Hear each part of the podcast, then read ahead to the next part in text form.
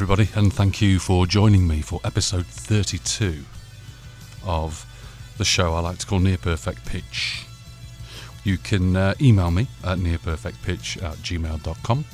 You can uh, find out all things that pertain to the show at nearperfectpitch.com, the, uh, the URL, which will give you links to uh, how to listen to the show, which you're already doing, but there are alternate means. There, uh, there are links to iTunes, Google Play, TuneIn Radio, and uh, what's the other one? Podbean, of course, the host, and uh, soon to be SoundCloud. I am hoping to add to uh, the repertoire of uh, availability, uh, and also hoping to get on the Anfield Index as well. So I'll keep you posted in in the coming weeks as to the availability. Needless to say, I'll get my grovelling uh, out the way at the beginning of the program this week. How about that?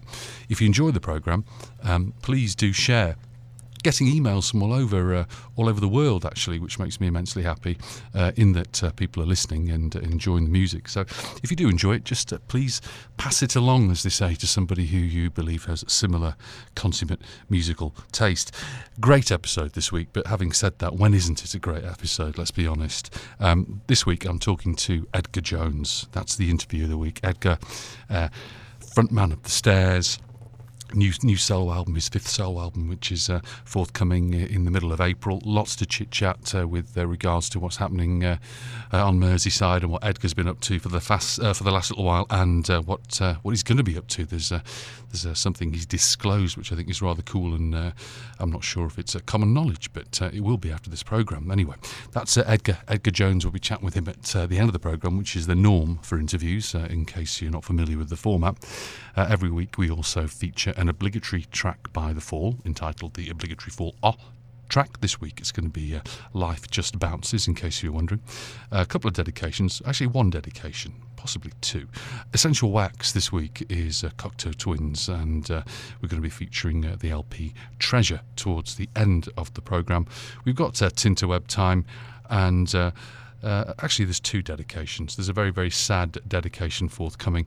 Um, uh, Frank Sidebottom, uh, Chris Sievey, aka Frank Sidebottom, we're all well aware that uh, he passed rather recently, uh, but even more recently, very, very sad news that his son uh, had uh, an accident uh, on his bicycle, uh, collided with a, a car very close to his home a couple of weeks ago. And um, Harry regrettably uh, uh, died in, in hospital at the tender age of 24. So we're playing some Frank Sidebottom later on in the programme to uh, to pay tribute to uh, to Chris and his son Harry, and we'll kick things off this week with a bit of a beauty.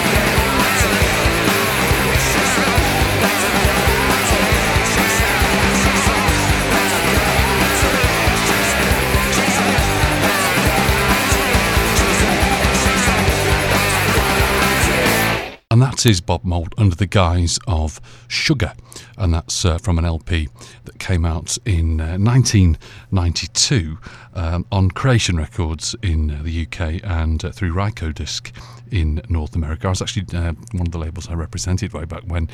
Um, at the time was Rykodisc, and it was nice to get uh, a slew of uh, of Sugar uh, promos. So that was uh, that was Bob Mould under the guise of Sugar, as I mentioned, and the record's called Copper Blue. It was the first of two studio records that he released uh, as as Sugar, and that was a good idea. And uh, that was also a single, in case you bothered. And before that, we heard the Cheek from their third EP from 2009, and that's the title track to the Hung Up EP hung up. And we kick things off this week uh, from the fourth of five uh, studio records by Catherine Wheel. That was Delicious from uh, Adam and Eve, uh, released in 1997 on Mercury Records. Um, in terms of new releases uh, this programme, uh, I can uh, let you know that you can expect to hear the following. Uh, you can expect to hear uh, something uh, from Cabbage, and we'll talk more about that later. Something from the new and fourth LP by Nashville's The Paperhead, which is rather cool. Um, new stuff by Space Echo, that's Dean Garcia, X of Curve, that's his latest project. And we may get some other stuff as well. And of course, we're going to be hearing a lot of Edgar Jones towards the end of the programme. Don't forget, we've got the fall track coming up. And don't forget that we've got Tinterweb Time as well, and the album feature this week, which is uh, Treasure by Cocteau Twins. Um, right then, what we're going to hear next PJ Harvey.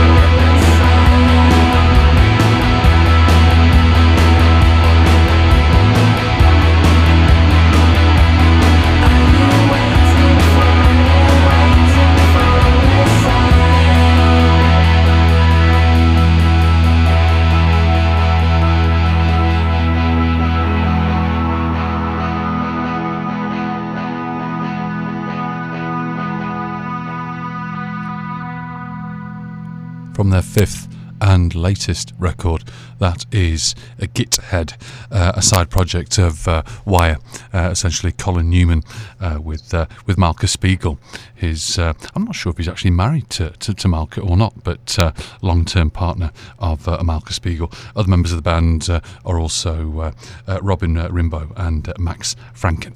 So that was uh, Githead, and that was uh, from a record that was released in uh, just at the end, actually, of 2014 on their own Swim Records, uh, and that's the title track, uh, "Waiting for a Sign." Before that, we heard. Uh, from the Dry record from 1992, PJ Harvey's debut on Too Pure Records. That's a single and an album track entitled Dress. You're all caught up, aren't you? Let's play some more songs.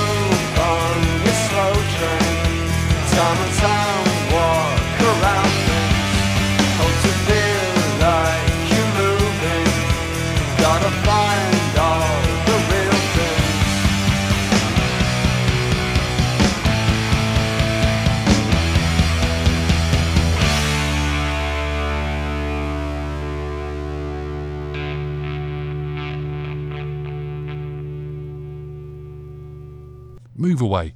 That's Warm Jets from Scotland. That was uh, their third single from 1997, uh, an album track as well, uh, entitled Move Away uh, on This Way Up Records, and their debut and only long player to date is uh, entitled Future Signs. That Petrol Emotion preceded that tune from their fifth and uh, last studio LP on Koogat Records. That was a song and a single called Detonate My Dreams. Right, where are we at now? We've got through about five or six songs. Uh, unbeknownst to you, because this is recorded, I've had some technical difficulties here. I've been pulling my hair out for about the last hour or so, trying to uh, work with uh, direct in uh, aux jacks and all, all, kinds of nonsense with regards to recording this. So I think I've got it sussed. Uh, so I shall, uh, I shall keep going, and I shall keep going with some cabbage.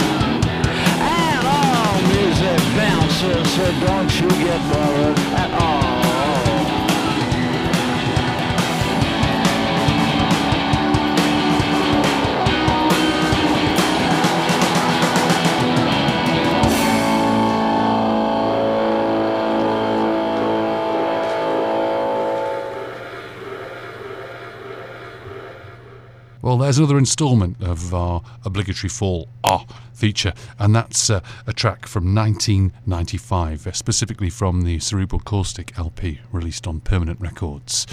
That's this week's instalment.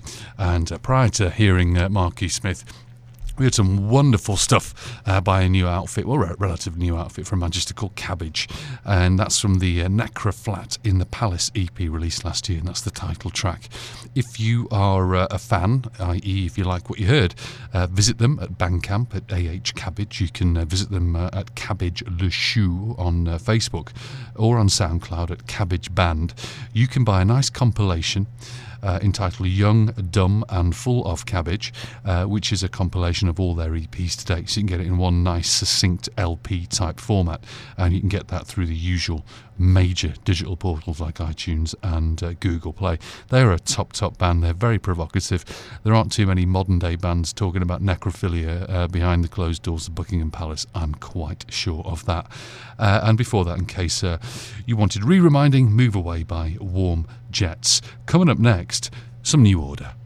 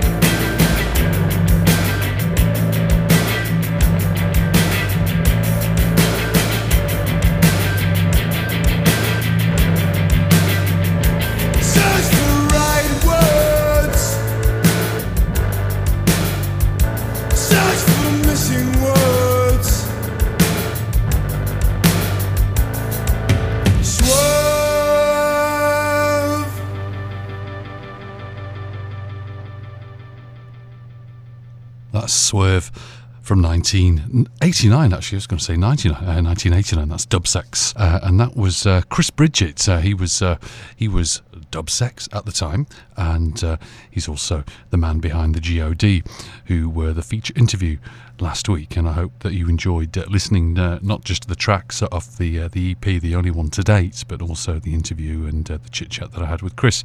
All very good stuff. So that's a dedication for him as a reminder that uh, he's been around for a long, long time, and it's good to have him back in the business uh, and being creative once more.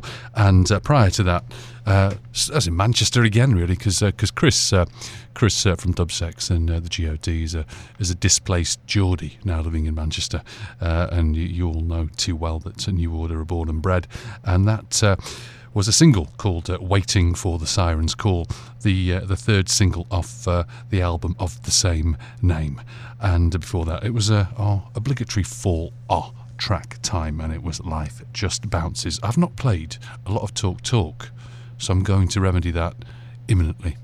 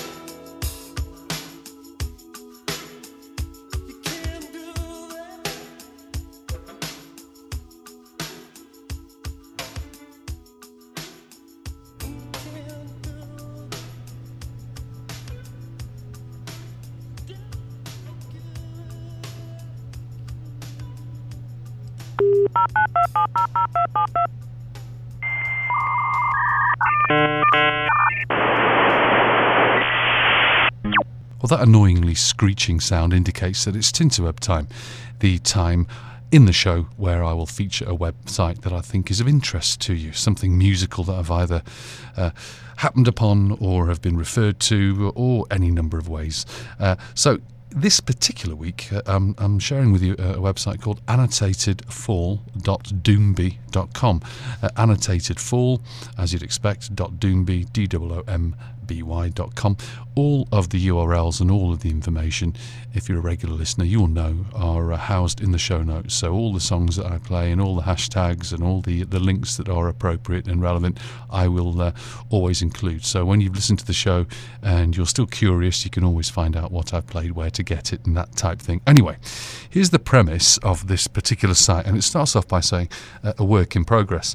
This site is dedicated to annotating the lyrics of The Fall well, I'll stop right there and say a monumental task uh, for anybody to take on, uh, the vast majority of which are written by Mark E. Smith, it says here in brackets, and corrections and suggestions are always very welcome.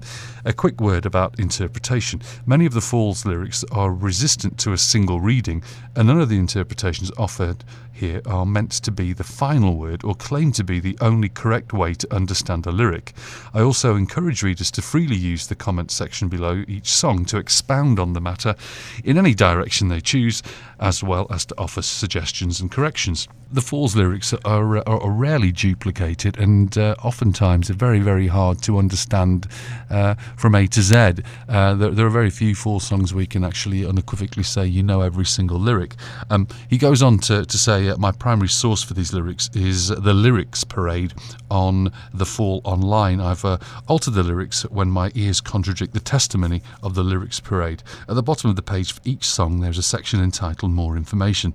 The first link there will be, sorry, will take you to uh, Fall Tracks A to Z on the Reformation site, which gives all recording information and lists every time each song has been played live and also provides a lot of helpful commentary, some of which I've incorporated into my notes.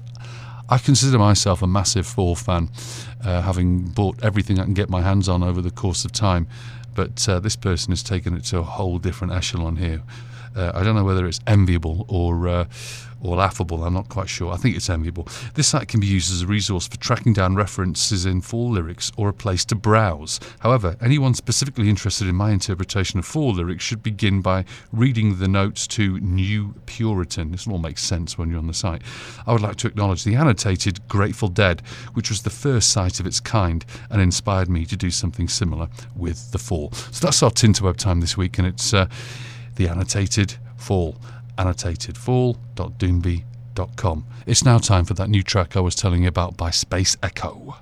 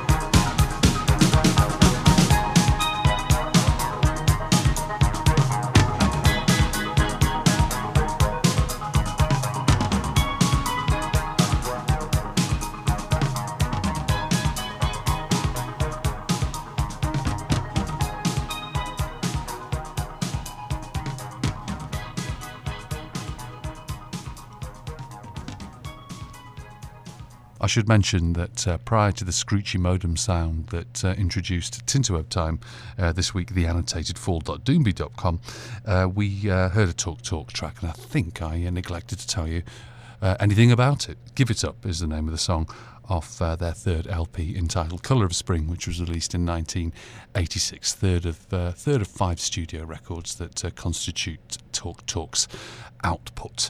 And uh, Methods of Dance was the song that we just heard from 1980s uh, Gentlemen uh, Take Polaroids on Virgin Records, uh, Japan's fourth studio record. And uh, Methods of Dance is the name of the track that we heard.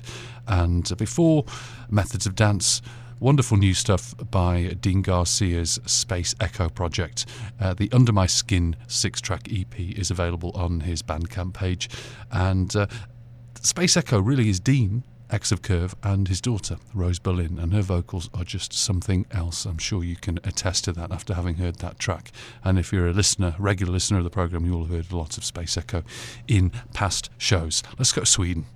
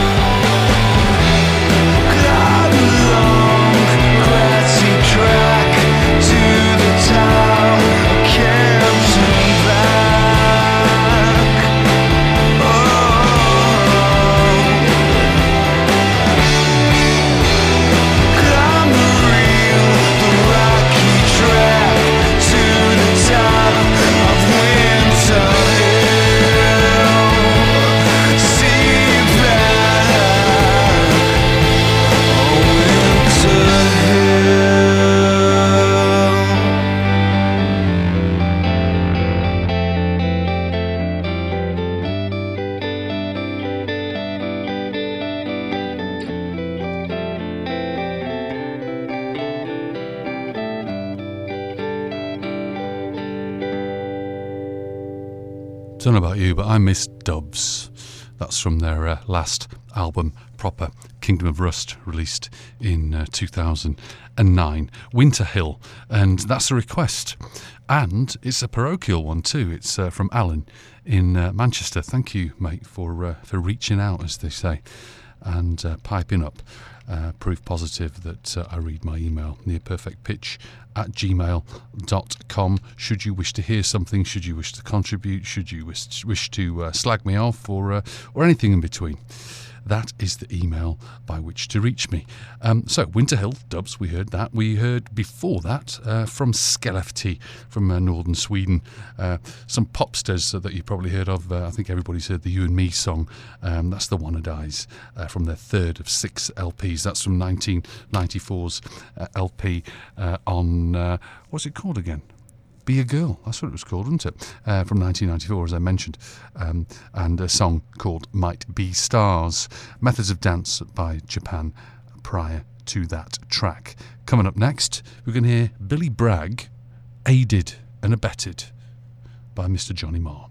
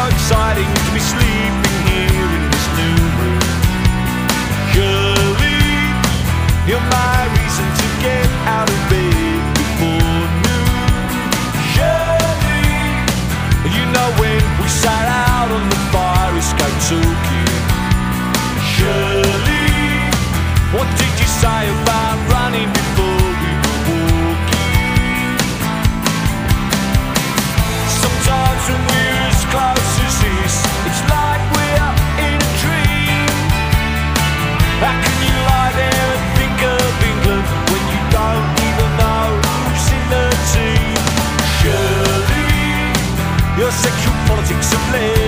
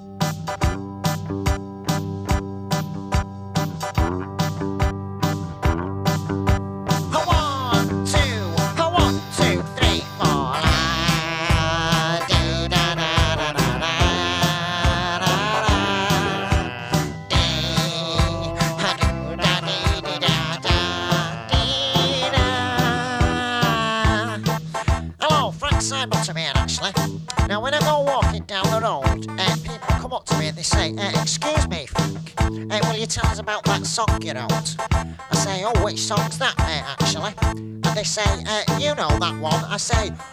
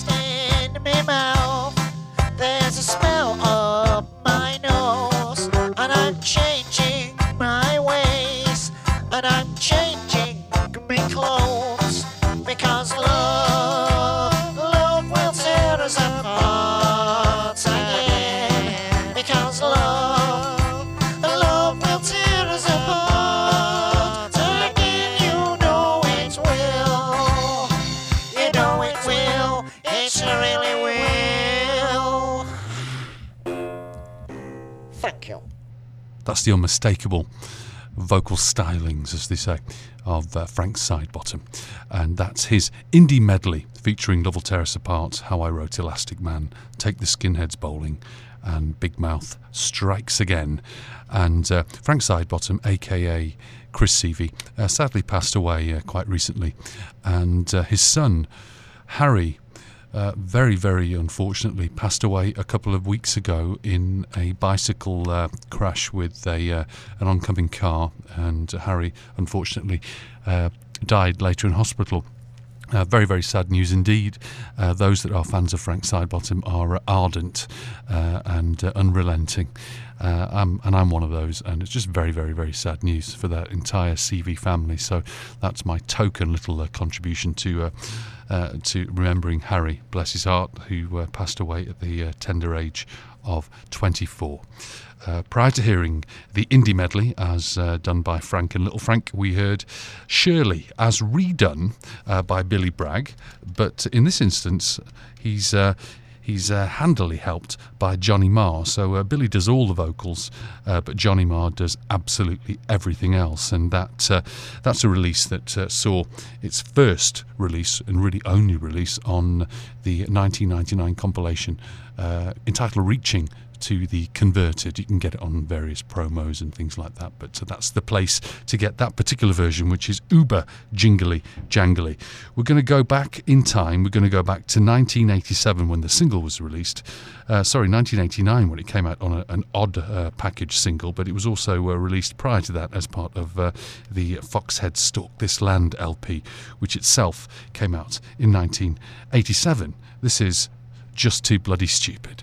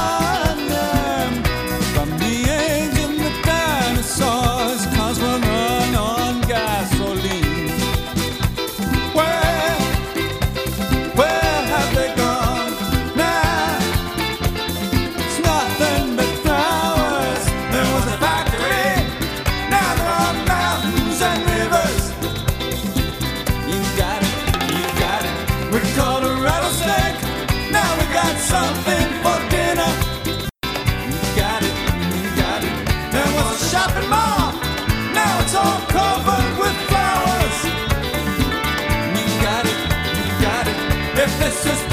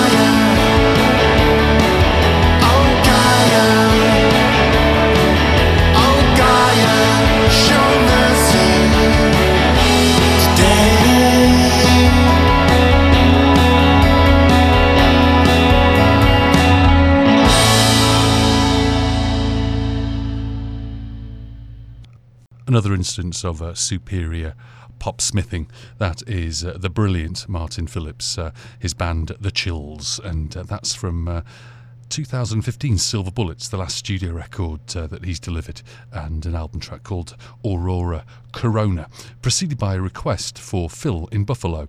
Uh, thanks uh, for the email, Phil. Nearperfectpitch at gmail.com, in case you didn't know. And uh, he wanted to hear some Talking Heads, so I dutifully uh, played him some and chose this particular track, um, Nothing But Flowers. Uh, and uh, that features Kirsty MacColl on backing vocals, as it does Johnny Marr, and Johnny Marr playing, uh, playing uh, lots of guitar parts uh, on that particular song as well. And there's also a nifty Steve Lillywhite mix of this track, if you are at all interested. I don't think I'll play it because it's a little bit on to the side of dance, but if it's your bag, give it a listen. Um, and prior to that, we heard Just Too Bloody Stupid, Close Lobsters from their Foxhead Stalk This Land LP from 1987.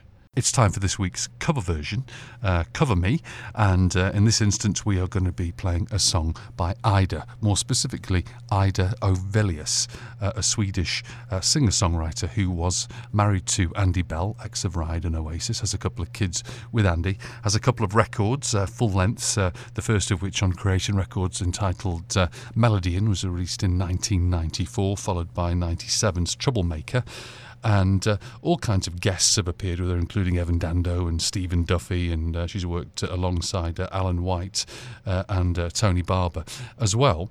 Uh, in this particular instance, she is uh, applying her stylings to some Primal Scream.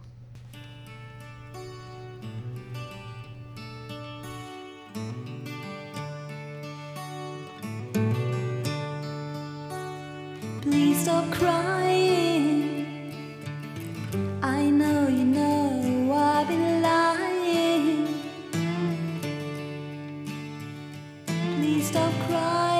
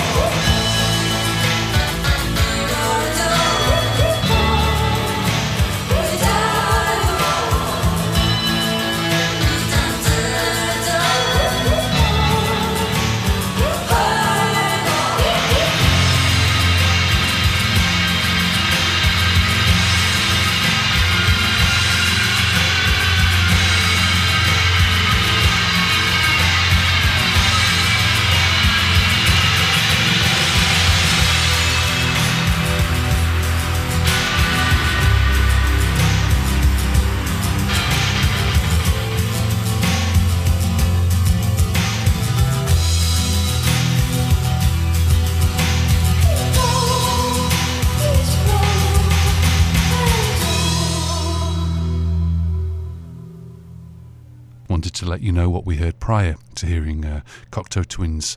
We heard um, Jenny Ondioline, Stereolab from 1993 on uh, the Duophonic record label. And uh, prior to that, we heard our cover version, Cover Me, of uh, the week I'm Losing More Than I Ever Have. That's Idha doing her uh, Primal Scream take. Now, uh, this particular song appeared on Primal Scream's uh, self titled and second record, and uh, the song itself eventually uh, went on to become Loaded, which was their breakthrough hit and uh, uh, preceded Screamadelica. And we all know what happened after that, don't we? Bedlam in the music industry. Uh, that remix uh, went a long, long way. So hopefully that adds a bit of context to it. It's pretty nifty. It's not one of those songs that's really shouted about. It's actually an extra track at the end of Melody Inn on the English pressing of the the LP, not the American one. Uh, and uh, it's an unnamed extra track. Back to Cocteau Twins. Treasure. what an album it was and what a year 1984 was.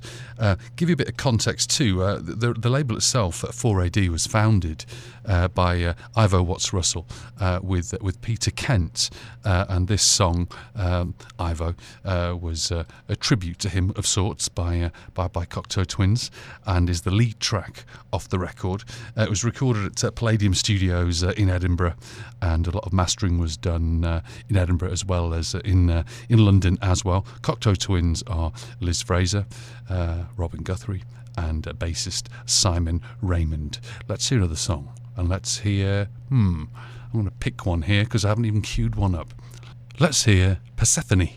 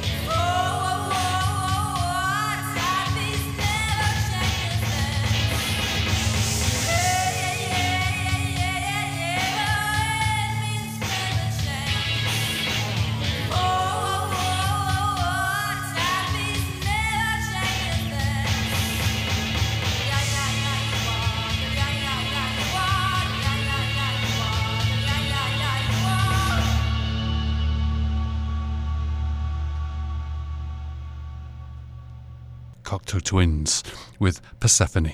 That's the fourth track of the Treasure LP released on 4AD Records in 1984. Uh, the album uh, was the third in, in a series of, uh, of nine Cocteau Twins studio records, the first of which was Garlands, which uh, was really an album where they were trying to find their feet. Uh, with, with their second LP in 83 entitled Head Over Heels, they really began to find their feet uh, when it when it came to their sound, their wispy, ethereal sound, which they became renowned for, and uh, really uh, they became uh, the forerunners of 4AD in terms of melding the sound for an entire label.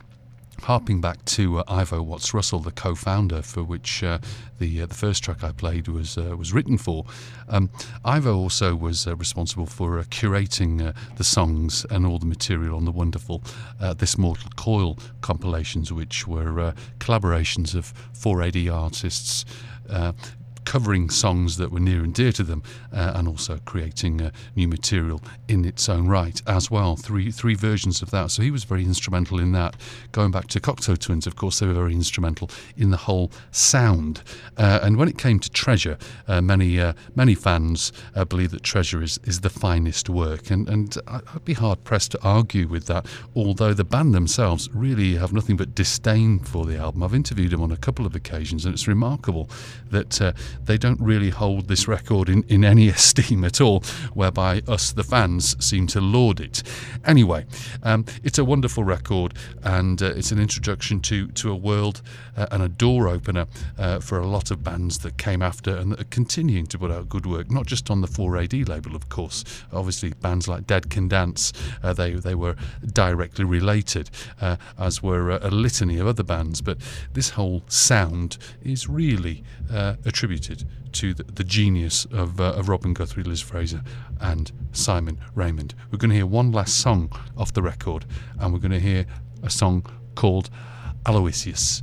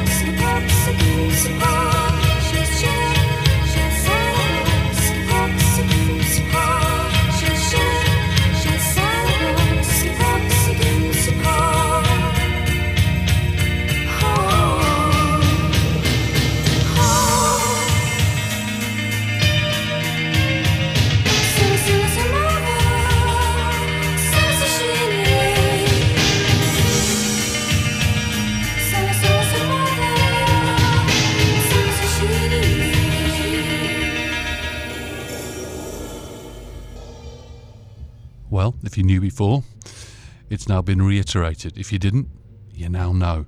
You need to have some Cocteau Twins in your collection. Treasure 1984, 4AD Records. Go out and listen to it, go out and buy it, whatever applies. Sort it.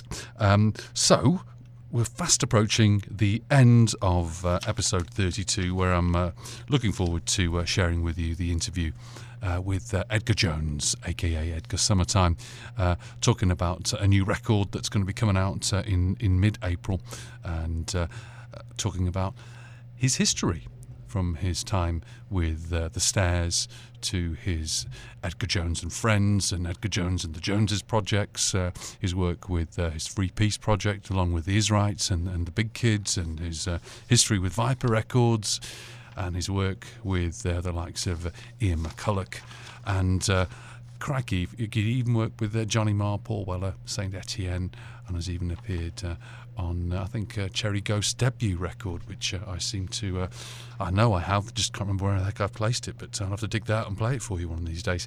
Anyway, a very talented chap is Edgar, and uh, I had a wonderful chat with him, and I'll be sharing the fruits of that chat uh, very, very soon. But before then, here's some Tiger.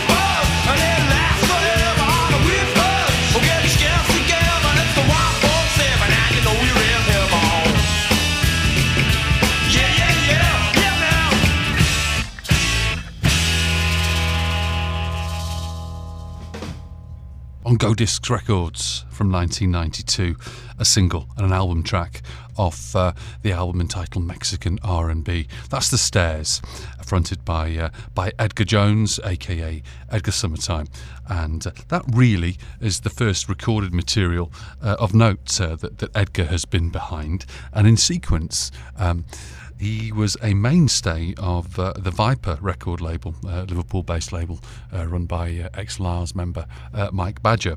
And in sequence, Edgar released soothing music for stray cats under the moniker of Edgar Jones Jones. Get a little help from the Joneses as Edgar Jones Jones, the Masked Marauder as Edgar Jones and Friends. Who is who is this?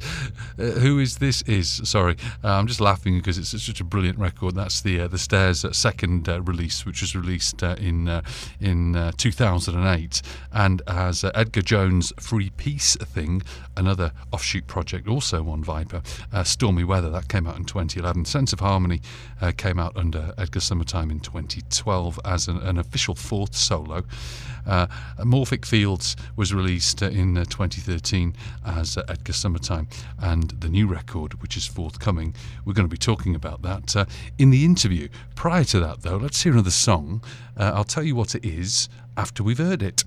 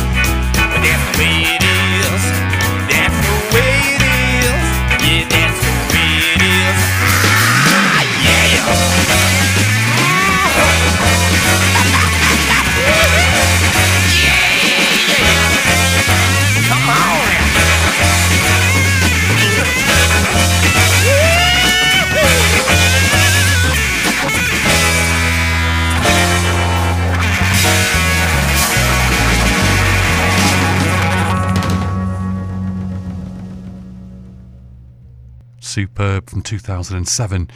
Edgar Jones and the Joneses uh, from uh, the Way It Is EP. That's the title track. It's now time to listen to the fruits of the interview, and uh, I'm going to hand it over to Pseudo Me and Edgar Jones.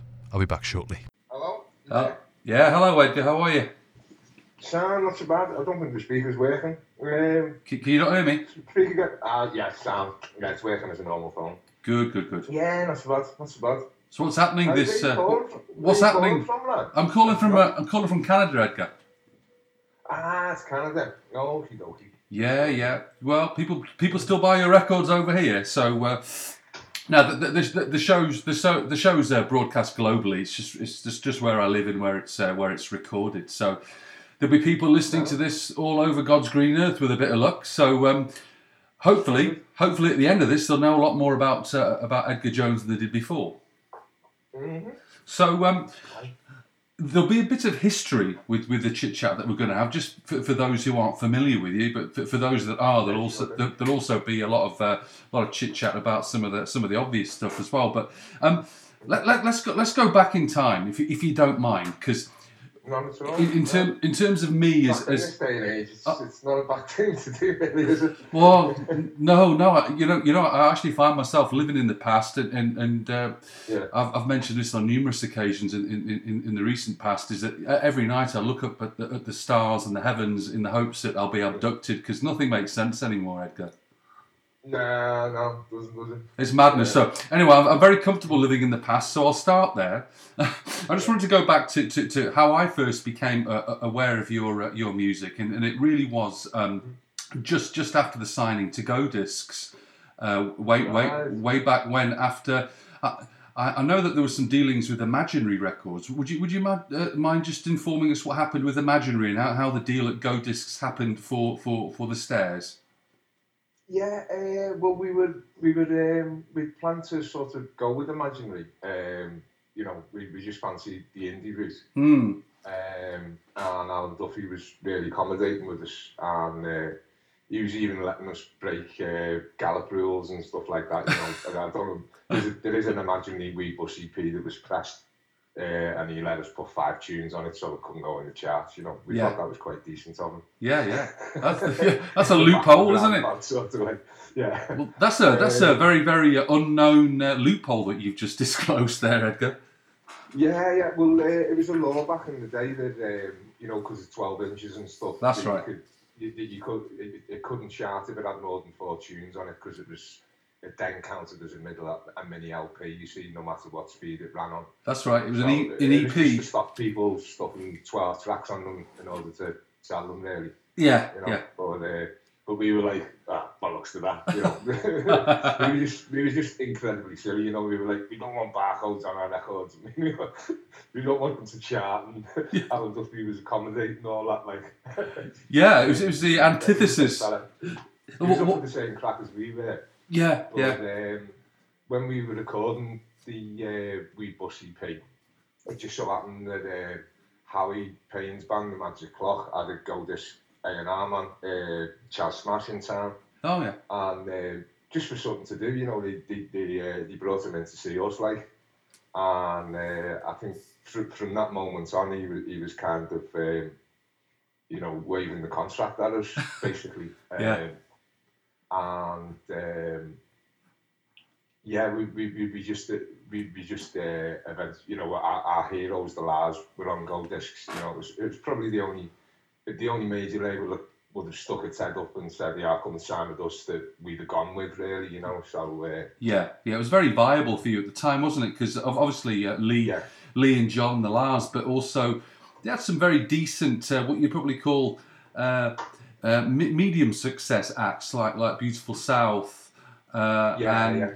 and uh, who else was on Go Discs at the time? Tra- Trash Can well, it, Sonata. was, it was it was still House Martins at the time. That's I mean, right, yeah. When we signed, there was That's right. Trash Can Constant Artist. Exactly. Um, with uh, something Walters, Frank and Walters. Were, were they on Gold Yeah, the? Frank and Walters were for a while. They were on, a, on, a, on an obscure yeah. label that went to Go Discs, and now they've been batting around label to label. But you're right, yeah, it was it was essentially uh, Yeah.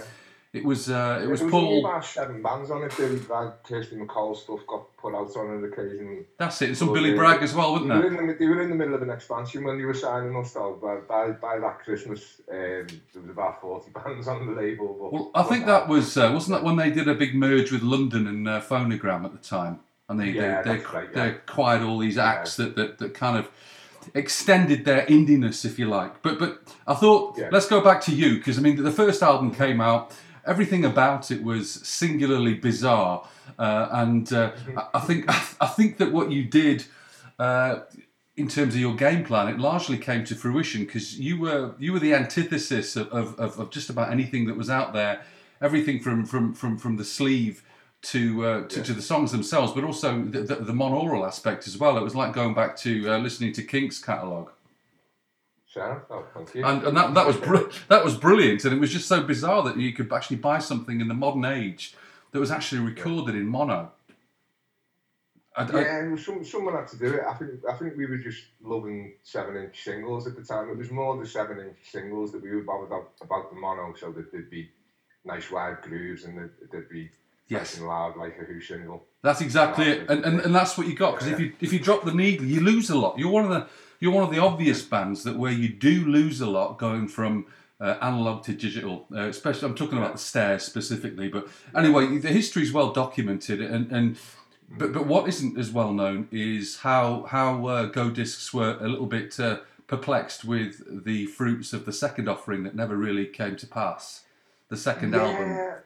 Well, there was there was uh, trouble at Mill generally then. Yeah. Um, uh, what, Chip Carl, uh, you know, uh, Carl Smith, Keithel Smythe, Chaz Smatch, whatever you want to call him. Mm, Um, he, he, he was our he was you know he, he was our signatory. He signed us to the label, and uh, it was just just after the album first album came out. There was a Madness reunion, a couple of concerts, yeah. and it went really well. So we decided to go for it. So we we lost our kind of you know our, our main man at the label. Mm, Um, it was through him that all through him and our, our manager Pam that you know they were pushing for all this silly stuff to go on. Everyone everyone else was like, "What the bloody hell's this?" You know. Yeah. Nah, look, it'll work. Just just go with it. and we lost that side of it, and uh, shortly afterwards we, we lost Pam's management as well. right. And uh, we, you know, we were uh, we were just uh, afloat without a paddle really. We, we were just adrift for quite a time.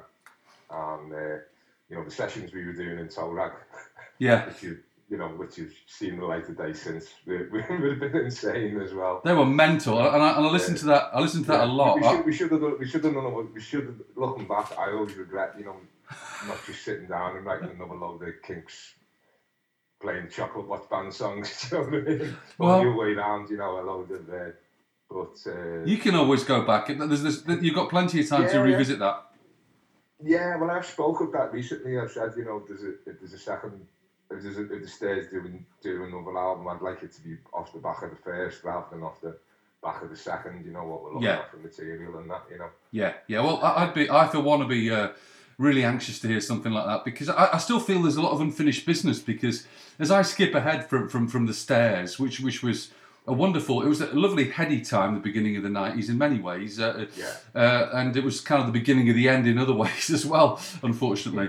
um, but um, you, you've you've been around a long, long time, and, and if people weren't really paying close attention to you, especially especially parochially in in, in uh, you know Merseyside and uh, uh, especially the Viper label, everything came out literally that, that, that you did. Af- After the stairs came out on Viper, save save for the new record. Is, is that is that fair to say? Because I mean, just about everything I have from you is on Viper. Yeah, yeah. Um, I think I think I think that's the case. Yeah, apart from apart from the one off with the Heavenly Singles Club, uh, yeah, yeah. which is uh, you know the they put out on board and another big kids track on on a seven inch. Yeah. know, way after the fact. It was only about two or three years ago, I think. Yes. So uh, yeah, you are absolutely right there. Yeah. So, so to everybody listening, Vi- Viper's the place to go. I mean, um, uh, Vi- Viper now is uh, they tend to uh, correct me if I'm wrong, but when they run out of physical copy, they just switch it over to a digital download. Yeah, they are now because um, they've. Uh, yeah, I, I I think that's the case. Apart from, the, I mean, like we're, we're still. I think there'll be. an- the- I think there'll always be another small pressing of seething going on. Back back to Viper and Mike Badger. Um, I, I've always been been a fan for obvious reasons, and and um, I- I've never actually met the man or spoke to the man. But um, are you in are you in contact? Do you, do you know him well enough to, to be pally with him? Because because I, I, I've got a lot of respect for what he's done uh, in terms of. Uh, well, he's basically a, a Merseyside curator, isn't he? Yeah, absolutely, absolutely. Yeah, it's, it's just a just a lovely feel good geezer, really. Yeah. Um, yeah, al- al- always manages to accentuate the positive. You know what I mean? He When- does, he does, and, and he's also and he's also a master of unearthing songs that I'm sure no one's even even knew existed, especially with the uh, with the compilations. I don't know where he's getting these tracks from, but he must be he must be out and about with a tape recorder all the time. Yeah, I think uh, I think a lot of them came from the um, Demos, yeah. you know the, the Roger Eagle ones from way back that he, he used to do on vinyl. Oh, okay. Uh, so he's remastered the vinyl yeah. and all that stuff. Yeah. Uh, no, I think that's just where the, the discovery of those, you know, what led them down that road. Really, you've discovered in tracks like that, like It's a wonderful Uh, label, wonderful label because yeah, uh, every, everything everything that's chucked out on Viper, I tend to buy, and, and it's a learning experience, to be frank, more than anything else. Yeah, they, they were great at that pre-copyright thing when when they could still do that. Like, uh, well, it, I think it's just gone further back now, hasn't it? Yes. years or something like that. So it uh, goes further and further back into the annals of history now. Yeah, it's Yeah, uh, yeah. it's interesting. Uh, So, so, so obviously Viper, we- we've talked about them, but you, there was a there's now uh, this this jump to uh, another label and uh, Skeleton Key. Um, could could you tell us a, a bit how how the Skeleton Key uh, arrangement happened?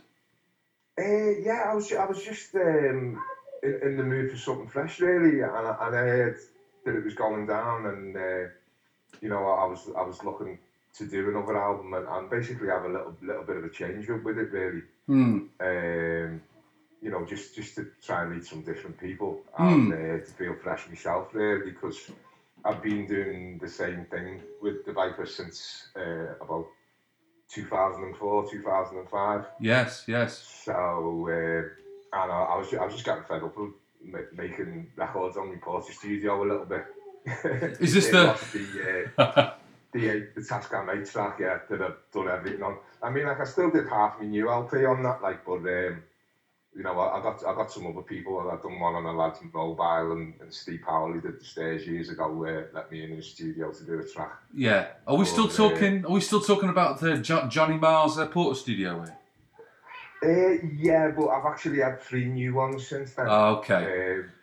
Because his, his, his one broke shortly after the making of Soothing Music, and they, they, they're starting to go up in price now. They are. Um, I, you, you always used to be able to pick one up for around 200 quid on eBay, Yeah. but uh, a lot of people are using them now to run um, sound tools through, you know, so it goes on a tape Yes. because they've got a faster running tape than anything else. So, uh, you know, it's, it's, it's you know, fastest you can run a tape without having a reel to reel, basically, you know, to, to warm things up and all that. That's right. Yeah. I, I don't really hear the difference when people do, but they love all that, don't they? So, They do. There, there are people who are there are people who are sticklers for that warm sound, and for me, I, I, I, I honestly don't think my, my hearing is, is, is, is as fine tuned uh, as, as it Yeah. probably should be. But I, I'm I con- mean, Rich, Rich who works for James, I, I didn't work with him on the album, but Yeah. we did a, a session with him um, on the 3rd of January. All the all the Skeleton Key bands uh, came into Parr Street and recorded two songs each. You know, we had an hour to do it. yeah,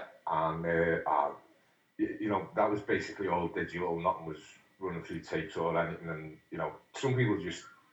I suppose the gears, the digital gear is better now, but the, the, I, I was really made up with what Rich Turvey, what Rich Turvey was doing. Um, it was like like Rich Yeah. World drum sounds. You know, uh, absolutely fantastic. yeah. Well, well he's, he's one. He's one of the. He knows his onions, doesn't he? That lad, flipping heck. You learn a lot from Yeah. him. Learn an awful lot Yeah, from yeah. him. Him and James are a great partnership. Like you know what I mean. I agree. I agree. Yeah. So sometimes Yeah, when yeah, you yeah. find when you find that cohort, stick to them because there's an understanding that's intangible, isn't there?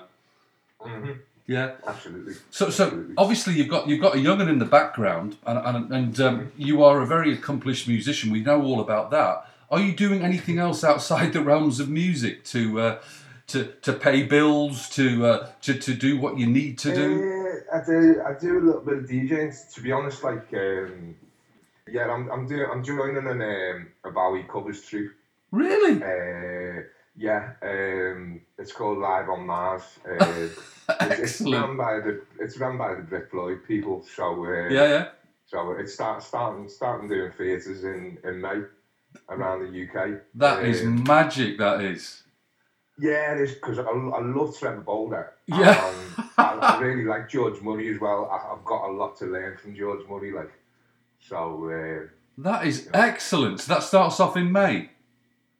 yeah, it does May the sixteenth. But basically, is do you know about the Skeleton Key tour? Did you see the? Yes, absolutely. I was very well, well Yeah. aware of that. Yeah. Bas- Basically, as soon as, as that's over, uh, me and the drummer out the band, Phil, we're, we're, straight in, into rehearsals for the Bowie thing, and that goes on the road about a week later. So, That is fantastic. That'll be a real experience. That will. yeah, that'll be smart, like, yeah, because it's, it's with some of the old Joneses as well. Yeah. Um, uh, Rob, Rob Stringer. It was going to be Carl Penny on drums, but uh, he can't make it, so. The new the new Joneses drummer Phil's got the chair. Uh, Fantastic. Is that, that'll be wonderful. So, so do, do you have any idea how many dates that will uh, constitute the whole thing? Uh, it's from it's. Oh yeah, I've got the calendar behind me. well, uh, may, maybe it'll be an epiphany for you. Go, crap. Yeah, I think I think it's a, I think it's about it's about three weeks to start off with, but then we'll be doing like another three or four weeks in the autumn. I've been told. That is fantastic. So yeah, I mean, uh, it all depends on how well it does, really, you know, because uh, whether we get to hit Europe and the States with it. Yeah. Because uh, most of the most of the there's some good good competition out there, but the good competition isn't organised. Yes. And the organised the organised stuff is terrible. This show called Starman, you know what I mean? Yeah, yeah, yeah, yeah. Yeah. You know, uh, you know when people do a tribute and it sounds more like the Letterman band. It does. Yeah, yeah. Doing Covers like. well, hopefully this is gonna this this will be the antithesis of all that rubbish, and, and hopefully it'll go it'll it'll Yeah, be yeah, I recorded. was even disappointed with Lazarus, like, because it's just turning Bowie songs into into Frozen with that girl, the way she sings them. Yeah, she sings them like. Yeah, it was just very. It was just like Disney, wasn't it? It was. It was too saccharine Yeah. sweet. It was because Yeah. Bowie. Bowie was finesse, but also Bowie had that uh, that anarchic aspect that was always in the background. That people still. Yeah. A lot of people have forgot that, that that there was a method to his madness. I understand that, but he, he just tried anything he saw was fit, and if and if people liked it, that was great, and if not, he, he wasn't asked. Uh, so maybe that's lost on a lot of people because he was he really was more punk than anybody if, if you really think about it and people are trying Yeah. to polish him up as being some kind of finished article where he'd probably be the first to admit that he was the furthest thing from that but that's just Oh. my little analogy anyway as I, as I rant so so your influences I, I- know we could we could talk all day because you've got such varied taste that, that, that spans the decades but there, there are the obvious ones like uh, it, it's well documented you know that, that you are big fans of, of, of, of the nuggets and, and, and, and pebbles which really sort of formed Yeah. formed you way back when then there's the local outfits like lotus eaters and then of course wild swans are, are there any bands that in the past or, or even currently that, that you would say hey, you know th- these are my desert island type lads Um, I, I love that sort of uh, semi middle of the road Northern Soul sound that some people were getting into. You know, um, like producers like Charles Stepney on Chess. yeah Uh, you know him from like uh, Rotary Connection stuff and uh, Marlena Shaw, and also some very sort of like more middle of the road stuff. Like you know, uh, did he do Esther Phillips just say goodbye? I might be wrong there. He might have just done the arrangements on that or something like that. But uh, and the sound that Teddy Randazzo gets on the um, on the Little Anthony stuff, you know, on, Yeah. on the LP tracks, the big ballads with the strings on and stuff like that. Um, th- things like the Drifter, Ray Pollard, you know, that, that I, I absolutely adore that sound. Like it, yeah it's kind of it's, it's lost in its age. It's ir- ir- irrepeatable. You know what I mean? I, I, it's the kind of thing I wouldn't attempt to do because everything was set up in them days to do that kind of thing. You'd have the producer, they had the, you know, the um, you know, I mean, the, the studio band was there ready. And, Yeah. Do, do you know what I mean? everything Uh, yeah it was a cookie cutter as yeah, they so- say wasn't it Yeah, it'd be a five-year project if you tried to do an album of stuff like that nowadays. You know what I mean? Yeah. So, uh, but um, so yeah, I, I love gear like that. I don't think I don't know. You know, uh, you're gonna you're gonna be educating a might, few might do in the new stuff. Like yeah, yeah. Yeah, but a lot of the Uh, listeners are going to be thinking, "Wow, this this guy's even even far out there, further out there than I thought," which is great because I want people to be thought provoked. But in, in terms of contemporaries, you know, forget about the obvious local Liverpool stuff because we know, and Liverpool's got a great scene at the moment. Uh, it always has done. It's never not not been there. But there are great bands coming up like Vril Society that are a particular favourite of mine at the moment. Um, but are there, are, there, are there any contemporaries that you are saying, "Hang on a minute, these these these, these lot have got something about them"? Do you know what? I've been a bit lazy over the past year on, on contemporary wise. Mm. Um, you know, I, I just, you know, there's that obvious stuff across the pan, the, uh, the stuff that that own label's been getting up to, which I've been a, a Yeah. fan of for years. Um, ooh, I don't. I don't mean to challenge you, so- but it is. It is a tough one Yeah. because you know, not not just chucking stuff out there willy nilly. Stuff stuff that you'd actually part part with uh, part cash, part with money for. You know, you stuff that you'd actually buy. I know, I know. Um, you know, I, I think I, I- I do have a problem with a lot of stuff. I think it's just first and foremost uh, being a bass player. Yes. There's there's no one who's really really grabbed me in a long time. Um, apart from locally, we've got some fucking great bass players. That's always been the case, though. you know, we, we, we've got Russell, Russell Pritchard, is it, is it, is it Paul, Paul Kelly, is it, uh, you know, Paul from the Coral anyway. From the Coral, yeah. Um, yeah, and, and, and, and count, countless others, you know, got Pete Wilco, um, John Power, although he doesn't do it anymore. Well, he does anything he wants now, doesn't he, John Power? Yeah, yeah. but we, but you know, um, and I think that's that's the thing. I, I like to hear a, a certain thing on on bass and drums on records. It's, Yeah. It's a strange thing. It, it stops me from liking loads of things I could like, you know. I, I, no, I, listen, I understand that implicitly. Uh, so if you've not been able to find it, it doesn't exist, and you can't force these things. Um, Yeah, yeah. So, so the record, the record is, is the record's coming out in April still, the fourteenth. Is it, is that release date written in stone? Absolutely, yeah. Yeah, fantastic. and um, Yeah, the- it, it, I've been waiting for the release date for about eight or nine months. So I bet you like a kid in a candy kept store. getting put back, and we ended around October. It was realised that if we did, if, if a few things came out at once, we could go on tour at the same time. So Yeah. I was willing to put it back a few more months again. Like so, Well, good. Plus, you've got to Uh, squeak in. You've got to squeak in that uh, that small issue of, uh, of, of, of the Bowie of, of, of the Bowie thing starting a, a month a month after this. So, so yeah, yeah. Well, this- straight on, straight on the back of it. Actually, I've got, I've got to kind of get my group together and learn all those songs. at the Blimey. You got to stay. It's Yeah, like cramming for your exams. So, so essentially, you, this record was recorded over over what's what period of time? How long was it uh, being recorded uh, from from uh, your first Um, demos to finish? Well, a lot of uh, it was actually finished, more or less finished. Um, let's see, so we're, we're on 17 now, aren't we? So yeah, it was kind of it was kind of nearly all done by kind of October 15. oh, Uh, but what happened was uh, one of the engineers um, who did some of the tracks for me, um, he became a bit of a man of the moment. Everyone wanted to work with him, and then he left for London as well.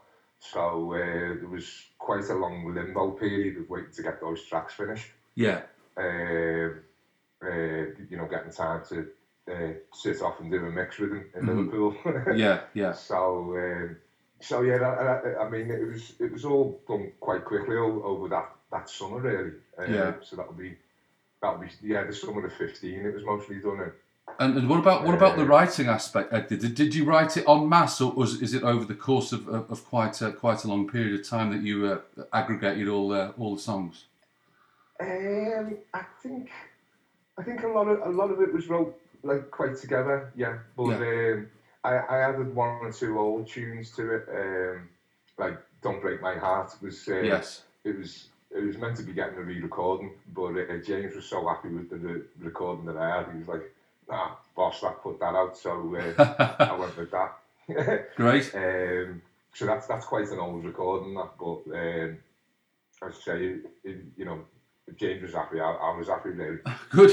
Um, um, yeah, but mo- most of it, most of it was a, a single spirited creation, so to speak. Right. Um, Oh, well, it's my turn to yeah. apologise. My phone's ringing. The other one. Um, what I was going to ask you uh, next was, um, as soon as someone in my household picks up this blinking phone, Um, was uh, are, are there uh, any any tracks left over for the greedy buggers amongst us who want to, to see some singles and uh, some some more material from this period of your uh, creativity? Uh, yeah, well, there's um, the well, there was some of the uh, songs that were allotted for B sides and ended up on the record because there was some cover versions that didn't go on. So you wanted to, uh, Ah, you know, avoid the uh, MCPS thing. yes. Um, so a couple of tracks got replaced. So some of the B sides are gone, but but yeah, I do have some. And uh, basically, as I say, it's been a long time since its conception. So I, I've wrote a fair new bit of stuff. In fact, the, the the live set that we're doing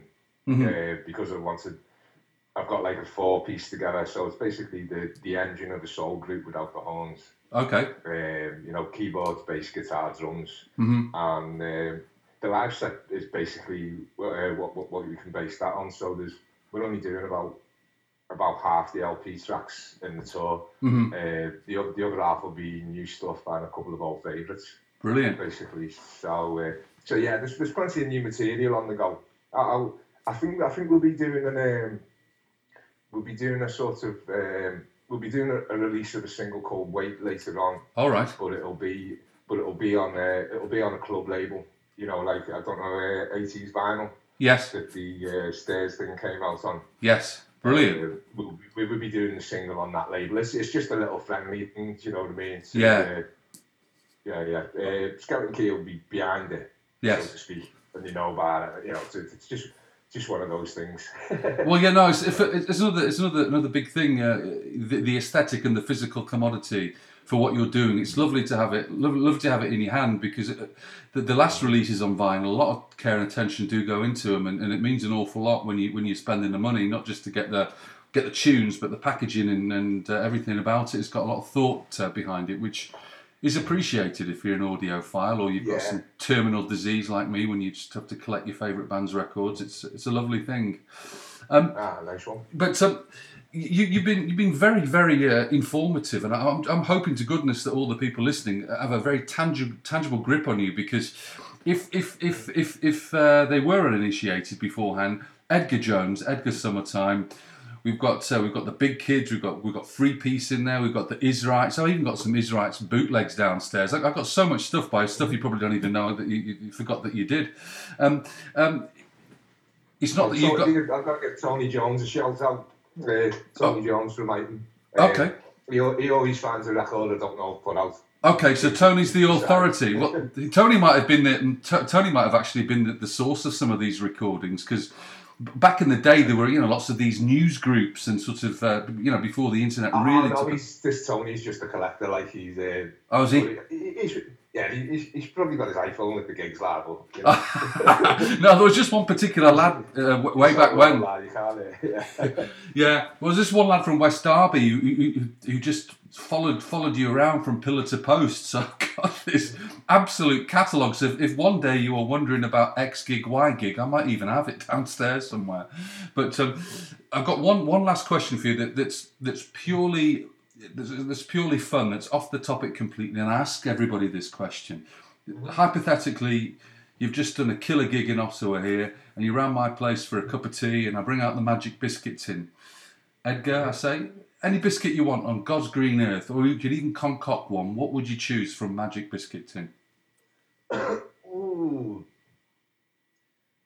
Ah. Ooh. I know it's amazing how many. I, I, I, I haven't got my biscuit head on, but something inside of me is telling me to tell you that um, a Marks and Spencer's chocolate Viennese. Tell you what, you, you can't you can't go wrong with that. I mean, no one's good. No one's going to have a go at you for ch- for choosing that particular biscuit. So let's go. Let's go with you. Let's go with your gut feeling. No pun intended. You're going for an M&S Chocky Viennese.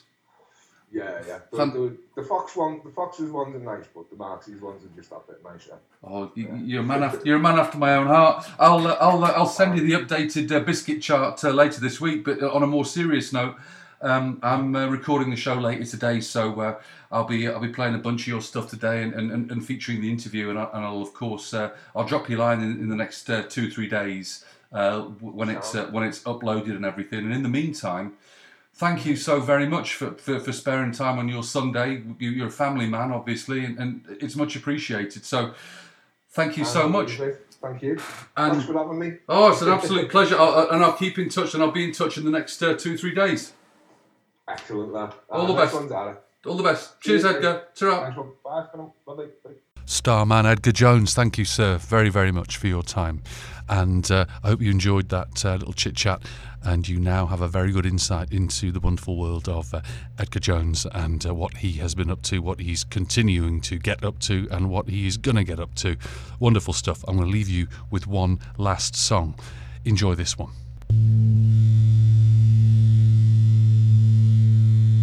Thank